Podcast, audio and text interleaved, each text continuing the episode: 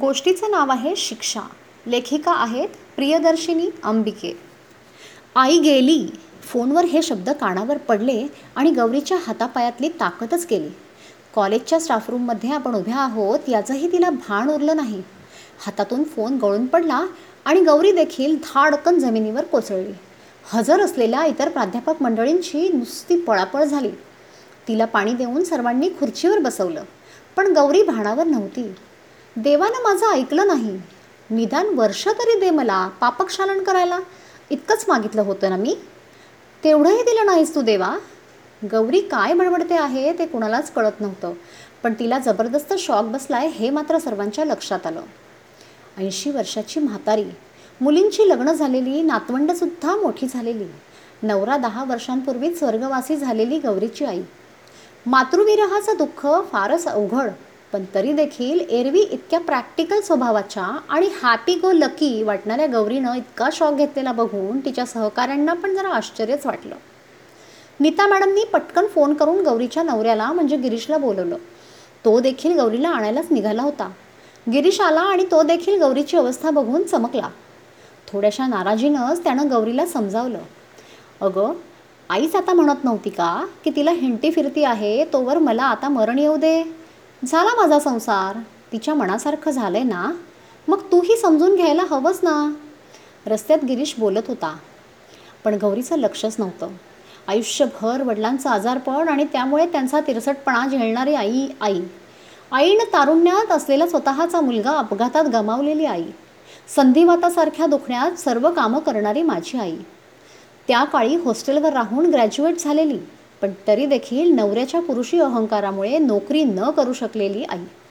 आणि त्यांच्याच आजारपणामुळं घरातल्या सततच्या आर्थिक तणावात देखील मुलांना सुखाचा घास देणारी आई.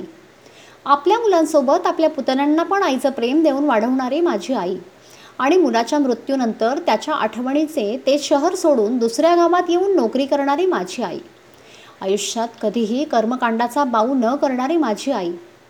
कधीही कुणाबद्दल वाईट न बोललेली माझी आई. कुणाशी कधीच भांडण नसलेली माझी आई. आणि कितीही वाईट परिस्थिती आली तरी आपला स्वाभिमान जपत कुणाही पुढे कधीच हात न पसरलेली माझी आई. मधमाशीच्या पोळ्यावर दगड बसला होता आणि आठवणींच्या माशा मेंदूवर हल्ला करत होत्या. त्यांच्या डंखाच्या वेदना डोळ्यांवाटे पाझरत होत्या. गौरी आईच्या चाळीशीत तिला झालेली. नऊवारी नेसलेल्या तिच्या आईला अनेकदा अनोळखी लोक तिची आजी समजत आणि मग गौरी आईवर चिडत असे. निदान पाचवारी तरी नेसत जा की. गौरीचा आग्रह. मग आईने शेवटी पाचवारी नेसणं चालू केलं. वडील गेल्यानंतर आईनं गौरीच्या गावात बिराड केलं. गौरीची नोकरी आणि लहान मुलं म्हणून आईनं कितीदा बोलवलं तरी गौरी तिच्याकडे जात नसे. मग आई बरेचदा तिच्याकडे राहायला येत असे. आई तेव्हा सत्तरीच्या पुढे होती. तिची जपमाळ तिच्या वस्तू ती स्वतःभोवती मांडून बसे. घर लहान आणि हा पसारा. मग गौरीची चिडचिड चालू. बाहेरच्या खोलीत काय ग पसारा घालतेस? हवं असेल तेवढंच पिशवीतून काढ ना. सत्तर वर्षाच्या बाईच्या गरजा तिशीतल्या गौरीला कळतच नसत. घरातले आणि नोकरीतले तणाव मुलांचा अभ्यास आणि इतर गोष्टीत कमी देता येणारा वेळ यात आई देखील तितकीच महत्त्वाची आहे हे तिनं कधी लक्षातच घेतलं नाही. आईला हळूहळू ऐकूही कमी येऊ लागलं होतं.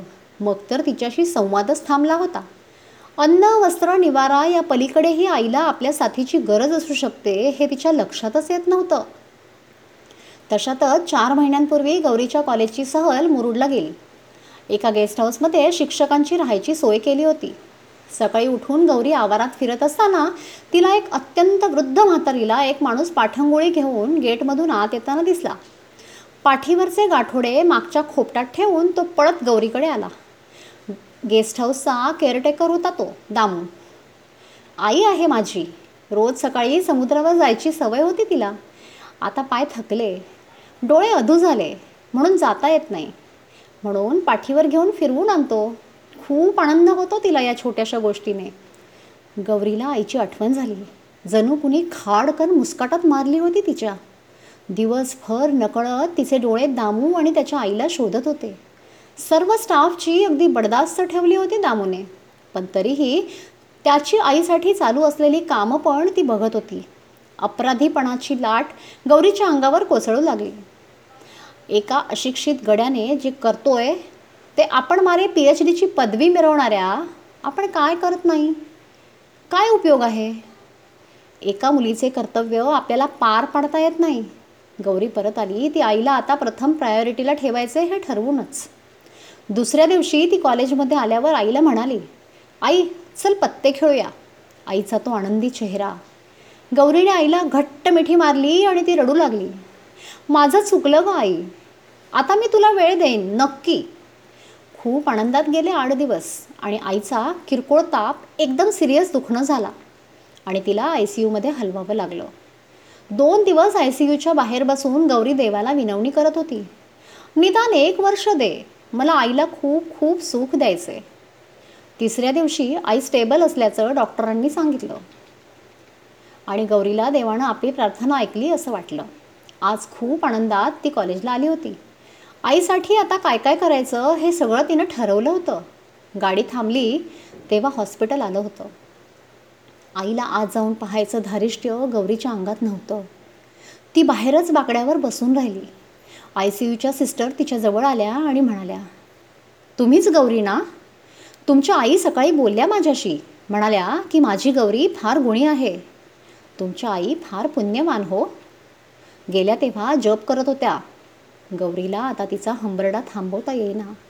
आता देवाजवळ तिचं एकच मागणं होतं. पुढच्या जन्मी तिला याच आईच्या पोटी यायचं होतं. तिला खात्री होती.